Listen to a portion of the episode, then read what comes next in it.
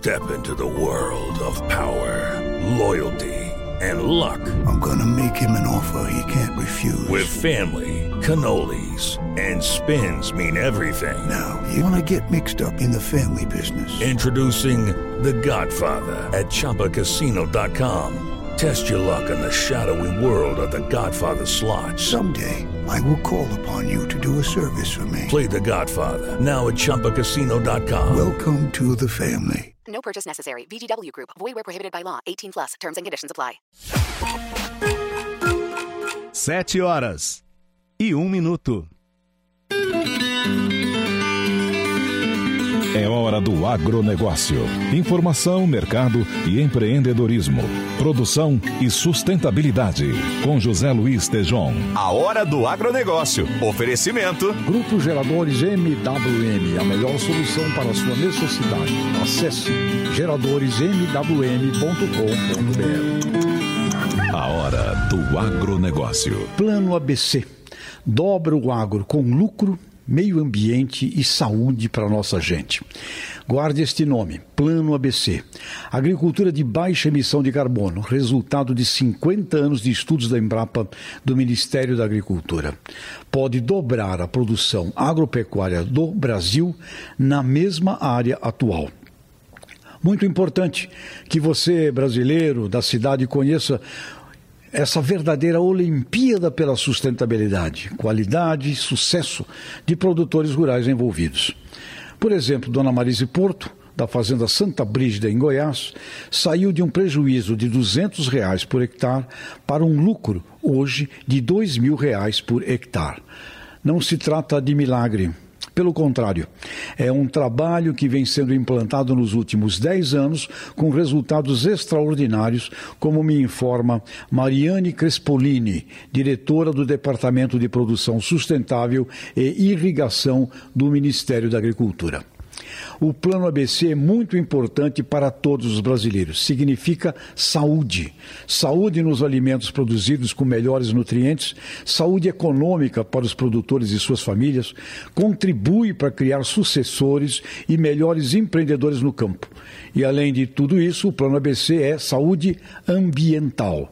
É o maior plano do mundo para mitigar carbono e adaptar o nosso país às mudanças climáticas climáticas. Portanto, é hora de um agro que se comunique com toda a sociedade.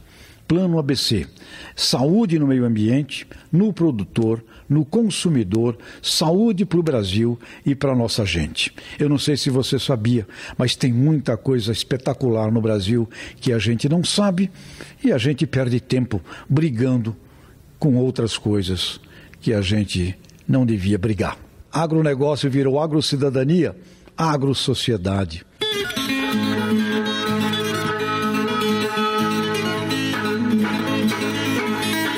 Empresários pressionam o presidente da Câmara, Rodrigo Maia, por defesa da Amazônia no Congresso.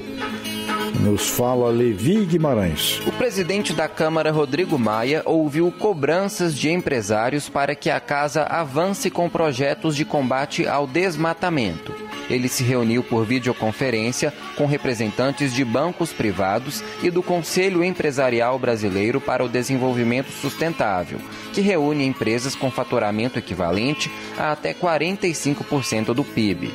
Maia estuda criar uma comissão para debater a pauta ambiental. Os deputados vão propor aos líderes da casa propostas voltadas à proteção da Amazônia e ao desenvolvimento sustentável, além de acordos internacionais. Um dos participantes do encontro foi o ex-governador do Espírito Santo e atual presidente executivo da indústria brasileira de árvores, Paulo Artung. Ele apontou uma das ideias que foram discutidas. Discutimos também um outro ponto que é a instituição do mercado de carbono é, no nosso país, um assunto que está no âmbito do Ministério da Economia e deve chegar para o debate parlamentar é, alguns meses para frente. Depois, Maia se reuniu com deputados da bancada ambientalista e do agronegócio. O presidente da Comissão de Meio Ambiente da Câmara, Rodrigo Agostinho, do PSB, considera urgente avançar com a pauta onde a gente debateu uma série de medidas, uma série de propostas é, como uma reação do legislativo é, para o enfrentamento do desmatamento. Nós perdemos ano passado 1 milhão e 200 mil hectares de floresta, um número inaceitável. O mundo inteiro está de olho no que está acontecendo aqui. O Brasil tem a maior floresta tropical do mundo e é o país que mais derruba floresta. Um dos projetos discutidos foi o que trata da regularização fundiária. O tema foi alvo de uma medida provisória no primeiro semestre que caducou por falta de consenso na Câmara. Agora, uma versão mais branda da proposta pode ser votada.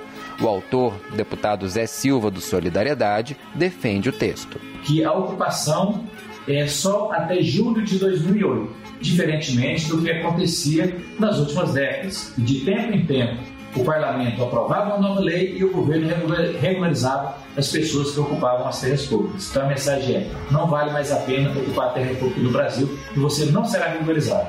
Outro tema polêmico que pode entrar em pauta é o do licenciamento ambiental, responsável por dar as condições, restrições e medidas de controle para serem obedecidas por um empreendimento. O projeto é debatido desde o ano passado por um grupo de trabalho na Câmara e também enfrenta dificuldade para um acordo sobre votação. De Brasília, Levi Guimarães. Grupo Geradores MWM. Qual a ligação do agro com a eletricidade? Total. Toda propriedade agropecuária, independente do seu tamanho, deve ter um gerador. Significa tornar um fator vital para a produção e para a gestão no campo sob seu controle. A MWM oferece geradores para qualquer tamanho de propriedade, desde 10 até 1250 kVA. Acesse geradoresmwm.com.br. O agro ficou elétrico, não pode ter apagão. MWM, a luz da solução. Agronegócio é o único setor da economia a aumentar vagas de trabalho no primeiro semestre do ano. Nos explica Antônio Maldonado. Dados do novo Cadastro Geral de Empregados e Desempregados, divulgados pelo Ministério da Economia nesta terça-feira, apontam para uma leve recuperação do mercado de trabalho no país.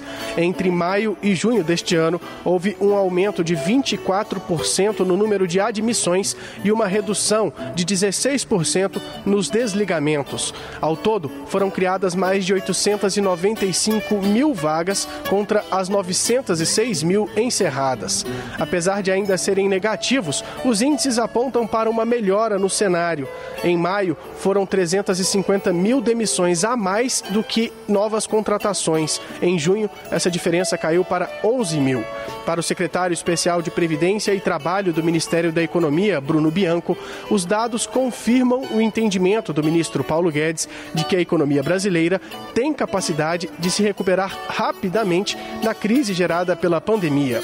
Ele acredita que já há uma melhora considerável no mercado de trabalho, mas lembra que o objetivo é diminuir ao máximo o índice de desemprego no país. Mas já temos aqui uma perda próxima de 10 mil postos de trabalho. Portanto, uma melhora muito significativa, uma melhora expressiva que demonstra uma reação é, clara do mercado de trabalho o CAGED mostra que desde o início do ano foram criadas mais de 6 milhões e meio de novas vagas no mercado de trabalho brasileiro e encerradas quase 8 milhões. Isso quer dizer que neste primeiro semestre o Brasil ganhou quase 1 milhão e 200 mil novos desempregados. O melhor cenário está na agropecuária, que abriu cerca de 39 mil novas vagas, seguido pela construção civil, que registrou um saldo positivo de mais de 17 mil postos de trabalho trabalho. Na outra ponta estão os setores de comércio e serviços, que registraram saldos negativos com o fechamento de 16 e 44 mil vagas, respectivamente. Entre as unidades da federação, o melhor resultado foi registrado em Mato Grosso, com a abertura de 6.700 postos de trabalho nestes primeiros seis meses. Em contrapartida, o pior resultado foi no Rio de Janeiro, que em junho registrou um fechamento de 16.800 vagas. Ao todo, o Brasil tem 37 milhões 611 mil e 260 carteiras assinadas e o salário médio de admissão no mês passado foi de R$ 1.696,92. De Brasília, Antônio Maldonado. Na Jovem Pan, a hora do agronegócio, com José Luiz Tejon. Sete horas e dez minutos. Grupo Geradores MWM, qualidade e alto desempenho em uma linha completa de grupos geradores que vão de 10 a 1250 kVA em 50 e 60 Hz. Disponíveis nas versões aberta e carenada, ouvidos a diesel ou gás, para os mais diversos segmentos. Geradores MWM são a solução ideal para o seu negócio. Além da tradição e tecnologia da MWM, clientes contam com uma extensa capacitada rede de assistência técnica com abrangência nacional. Acesse agora geradoresmwm.com.br e solicite um orçamento. E aí, pessoal, aqui é o Paulo Matias do 3 em 1. Deixa eu fazer uma pergunta. Você já tem a Panflix? É a TV da Jovem Pan de graça na internet. É só você baixar o aplicativo no seu celular ou no seu tablet. Jornalismo, entretenimento, esporte, canal Kids e muito mais. Todo dia tem conteúdos novos para você ver e rever por lá. Baixe agora na Apple Store ou no Google Play. Não esquece, é de graça. Eu já baixei o meu. Sete horas e onze minutos. Na Jovem Pan, a hora do agronegócio, com José Luiz Tejon. Ministra da Agricultura Tereza Cristina participa de lançamento da campanha Mulheres Rurais, Mulheres com Direitos. Matéria de Larissa Coelho. Foi lançada na quinta-feira passada a quinta edição da campanha Mulheres Rurais, Mulheres com Direitos. A proposta é dar visibilidade às mulheres rurais, indígenas e afrodescendentes que vivem e trabalham em um contexto de desigualdades e desafios sociais, econômicos e ambientais. Além da primeira-dama, Michele Bolsonaro, e do presidente Jair Bolsonaro, participou do lançamento a ministra da Agricultura, Tereza Cristina. Durante o discurso, ela destacou a importância da valorização das mulheres do campo. Está passada a hora né, das mulheres terem os seus direitos reconhecidos, e principalmente as mulheres do campo, aquelas que são mais vulneráveis, aquelas que trabalham de manhã, quando o sol nasce, Muitas vão tirar leite, depois voltam para casa com leite para preparar o café da manhã, para colocar os seus filhos para irem para a escola, né, para preparar às vezes o almoço do marido que tem que sair e depois elas voltam para a atividade do campo. Ela destacou ainda que as mulheres rurais têm menos acesso a crédito financeiro, tecnologia, mecanização, assistência técnica e cooperativismo. O que isso representa é um potencial econômico perdido, ministro Paulo Guedes. Por isso, tão importante essas eh, linhas de crédito também para possibilitar a melhoria de vida dessas mulheres. E é impressionante, né? Tem um programa que dá pouco crédito, mas quando elas pegam esse dinheiro, vocês não sabem o trabalho incrível que a gente vê aí por todo o Brasil que mulheres comandam quando tem esses recursos disponibilizados. A campanha é uma iniciativa promovida pela Organização das Nações Unidas para a Alimentação e Agricultura com a colaboração de entidades governamentais e da sociedade civil, além de empresas privadas. Dados da FAO indicam que atualmente 60 milhões de mulheres vivem em zonas rurais da América Latina e do Caribe. Parte delas tem papel central na produção e abastecimento de alimentos. Ainda assim, muitas delas enfrentam sérias limitações para acessar recursos produtivos, além de barreiras para colocar seus produtos no mercado. Segundo o Instituto Brasileiro de Geografia e Estatística, 19% das propriedades rurais no Brasil são dirigidas por mulheres. Dos 5 milhões desses estabelecimentos, quase 1 milhão conta com mulheres no comando. Os dados são do Censo Agropecuário de 2017. Apesar da pandemia coronavírus, o setor de suinocultura deve crescer e bater recordes no Brasil neste ano. Um assunto que nos traz Beatriz Manfredini.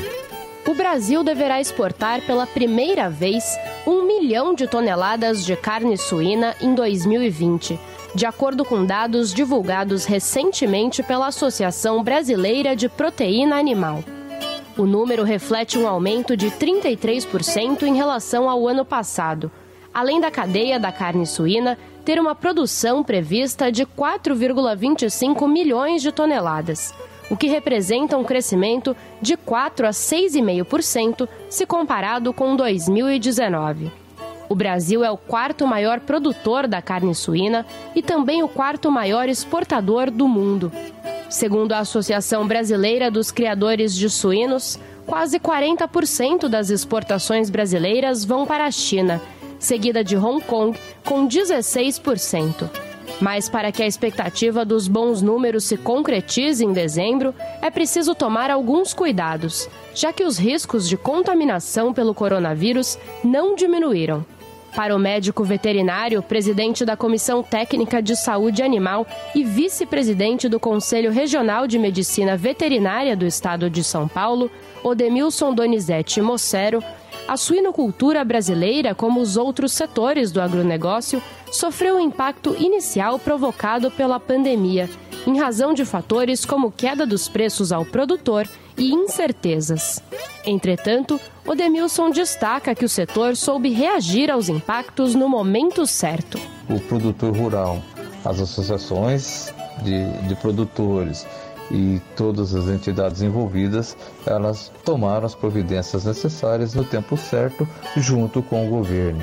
Foram baixados aí os protocolos sanitários, os controles e as recomendações necessárias, tanto pelo Ministério da Agricultura, pelo Ministério da Saúde com relação à saúde do, dos trabalhadores rurais e com isso permitiu que a nossa produção ela não fosse atingida vamos dizer assim, pelo aspecto sanitário. Então existe esse controle que está muito bem feito, muito bem seguido, apesar da pandemia.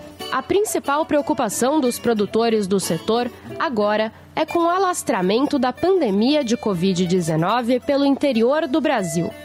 Por isso, o médico veterinário Odemilson Donizete Mossero reforça que os trabalhadores que lidam com os animais, seja na granja ou no frigorífico, precisam se cuidar.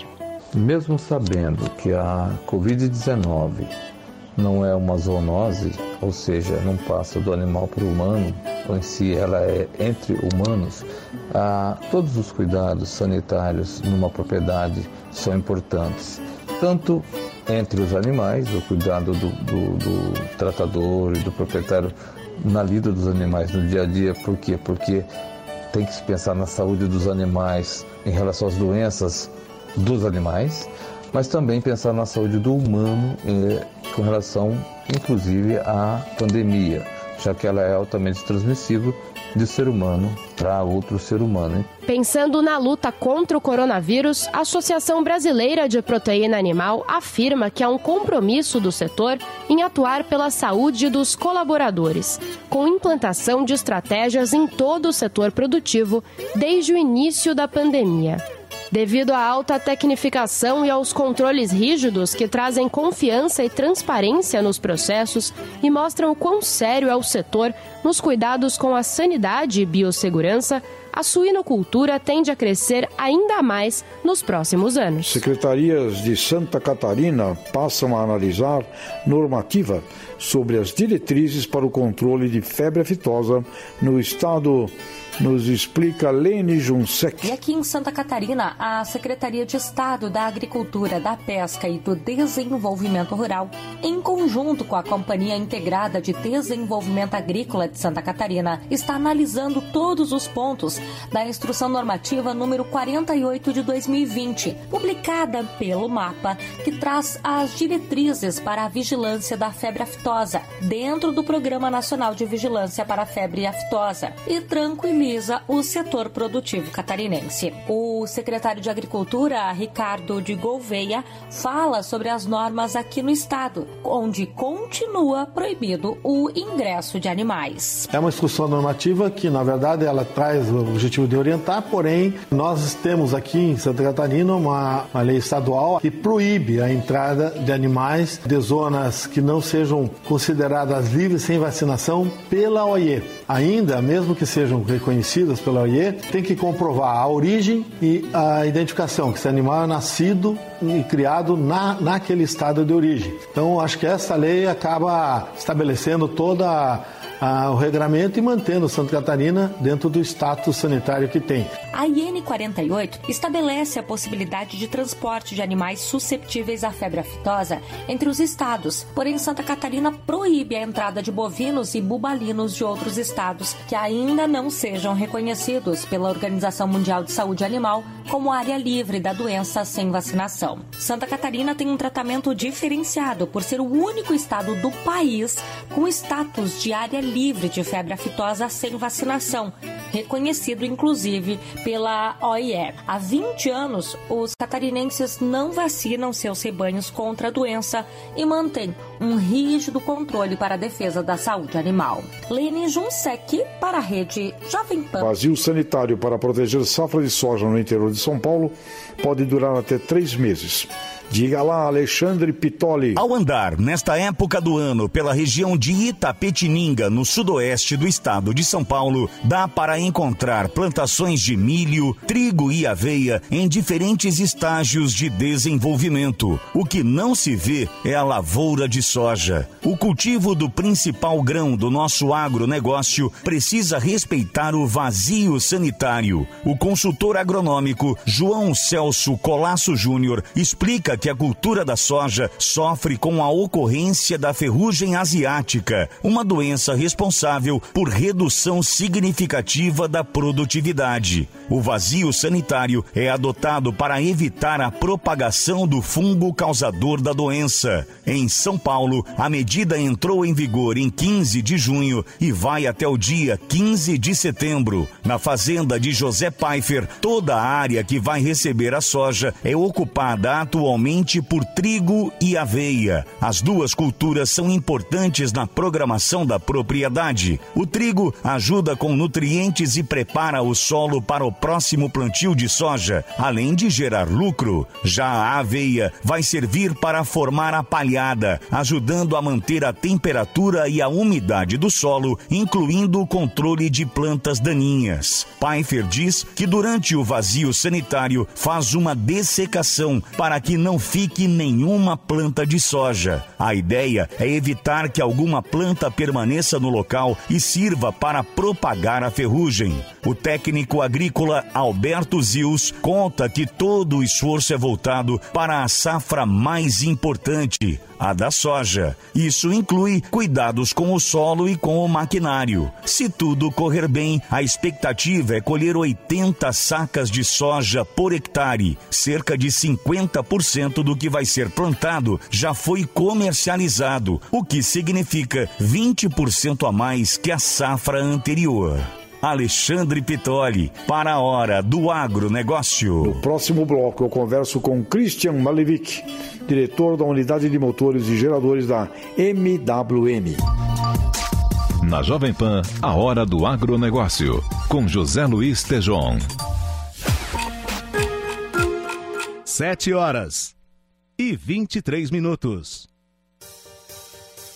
E aí, pessoal, aqui é o Márcio Espímpolo do Esporte da Jovem Pan. Você já tem a Panflix? A TV da Jovem Pan de graça na internet. É só baixar o aplicativo no seu celular ou tablet. Jornalismo, esporte, entretenimento, canal Kids e muito mais. Todo dia conteúdos novos para você ver e rever.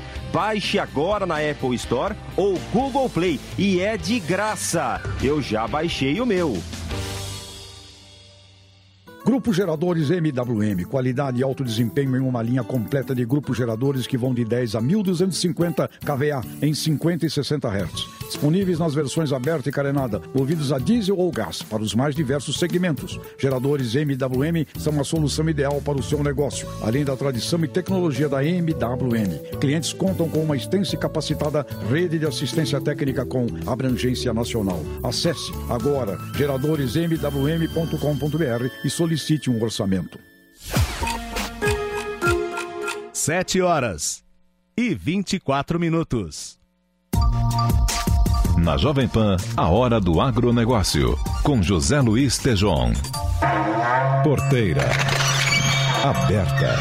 A hora do agronegócio, eu recebo Christian Malevich, que é diretor da unidade de motores e geradores da MWM, uma companhia internacional que está cada vez mais se aproximando do mundo do agronegócio, e já está, na verdade, há muito tempo no mundo do agronegócio, com os motores aí nas, nas máquinas agrícolas que rodam pelo campo, mas agora num desenvolvimento de, de geradores para o campo. E a gente conversava com o Christian sobre a importância de ter uma independência. Por que, que o pessoal do agro deveria ter uma independência na geração elétrica?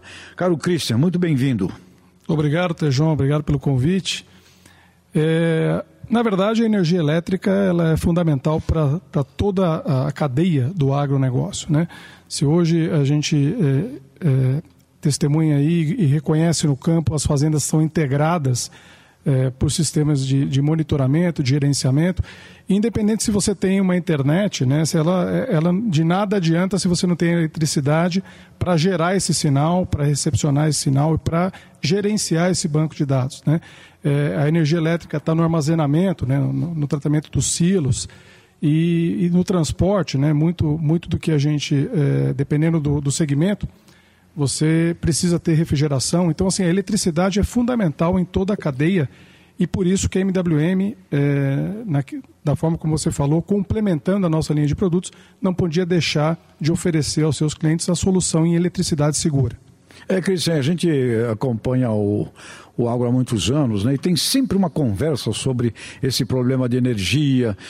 Me lembro do pessoal lá do sul, por exemplo, o setor lá de, de, de, de, de arroz, muito dependente da energia elétrica. Existem segmentos muito dependentes de energia elétrica e sempre um, um assunto meio, meio é, é, cheio de é, idas e vindas. Agora, independente da, da energia elétrica é, provida uh, pelo sistema, a independência através de, de, de, um, de, de gerador me parece que é fundamental para qualquer tipo de atividade no agronegócio, porque você passa a ter doravante a gestão a partir do mundo digital.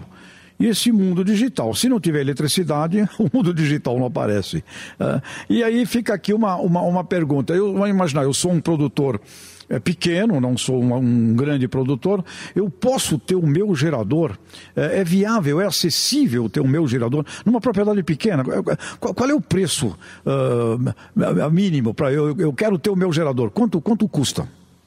Essa pergunta é muito interessante, Tejão, porque é, as pessoas muitas vezes só percebem a importância né, de uma energia elétrica segura quando ela falta. Né? Então, é, a maioria do, do, dos pequenos negócios um, um 20 mil reais, 25 mil reais, é, é, um prejuízo que normalmente eles teriam pela falta de energia elétrica. Né? Quando, uh, com a disponibilidade de um grupo gerador numa faixa de potência como essa, né, é, o, o, agricultor ele pode dormir tranquilo, né, porque ele tem uma energia segura gerada localmente, que não depende de uma linha extensa, né, e geralmente as pequenas propriedades elas estão na linha, na, na ponta da linha da energia elétrica, eles estão distantes dos grandes centros onde a manutenção da linha ela é complicada, ela é mais demorada, né? a oscilação é maior, então o grupo gerador tem uma função muito importante, um investimento relativamente pequeno. Ou seja, é muito interessante. A partir de 20, 22 mil, 23 mil reais, eu posso ter na minha casa um pequeno gerador e com ele eh, eu estar transformar um fator incontrolável num fator controlável, que é não ter um apagãozinho, por menor que seja, que problemas com certeza causariam. Estes geradores MWM, eles são é, é, movidos a diesel e a gás, é isto? Exatamente. Nós temos uma linha a diesel, né? O diesel ele é o, o combustível mais abundante no Brasil, né? Nós dependemos muito do transporte é, de caminhões e ônibus e o, diesel ele tem uma função importante porque ele está em todo local, né? Por mais remoto que seja a região, é, o, equipa, tem algum equipamento agrícola movido a diesel, né? E nós também temos uma linha a gás natural. Nós somos a única empresa no Brasil né, que desenvolvemos e produzimos motores a gás completos. Né? E esse gás ele pode ser natural ou biogás. No agronegócio, o biogás tem sido né, um, uma fonte muito importante eh, de energia. Então, se eu tiver uma fonte de biogás, ou se eu criar uma fonte, eu posso criar uma fonte de biogás, eu consigo mover esse meu gerador praticamente a um custo zero.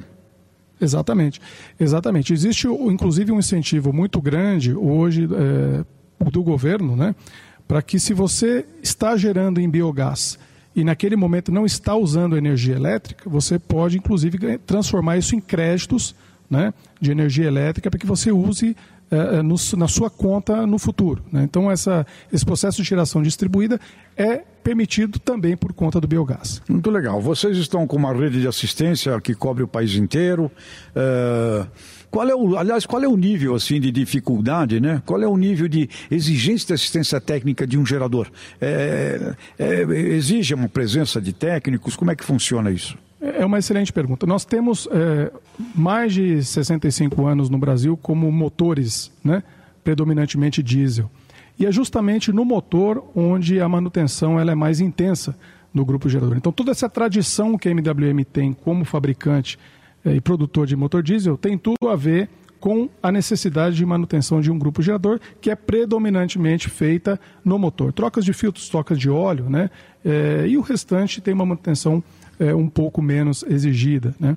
Muito bom. Cristian, você acompanha bem esse assunto da, da, da, da energia no país. Qual é a sua, previs, a sua previsibilidade para os próximos, uh, os próximos 3, 4, 5 anos com relação a fontes energéticas? Como, qual é a sua visão estratégica sobre isso? Perfeito. É, hoje o Brasil ele, ele tem a, a, a, a fonte hidroelétrica né, como o principal recurso de energia elétrica no Brasil. Em torno de 66% da energia consumida vem dessa fonte de energia. Uh, o problema é que uh, a, o investimento em hidroelétricas, ele, além de ser muito caro, são projetos muito extensos e que têm enfrentado um, um bloqueio de aprovação eh, de meio ambiente muito grande, naturalmente. Né? Então, a previsão para os próximos cinco anos é que uh, exista uma queda considerável uh, da participação da, da fonte hidroelétrica na, na, produção nacional de energia elétrica.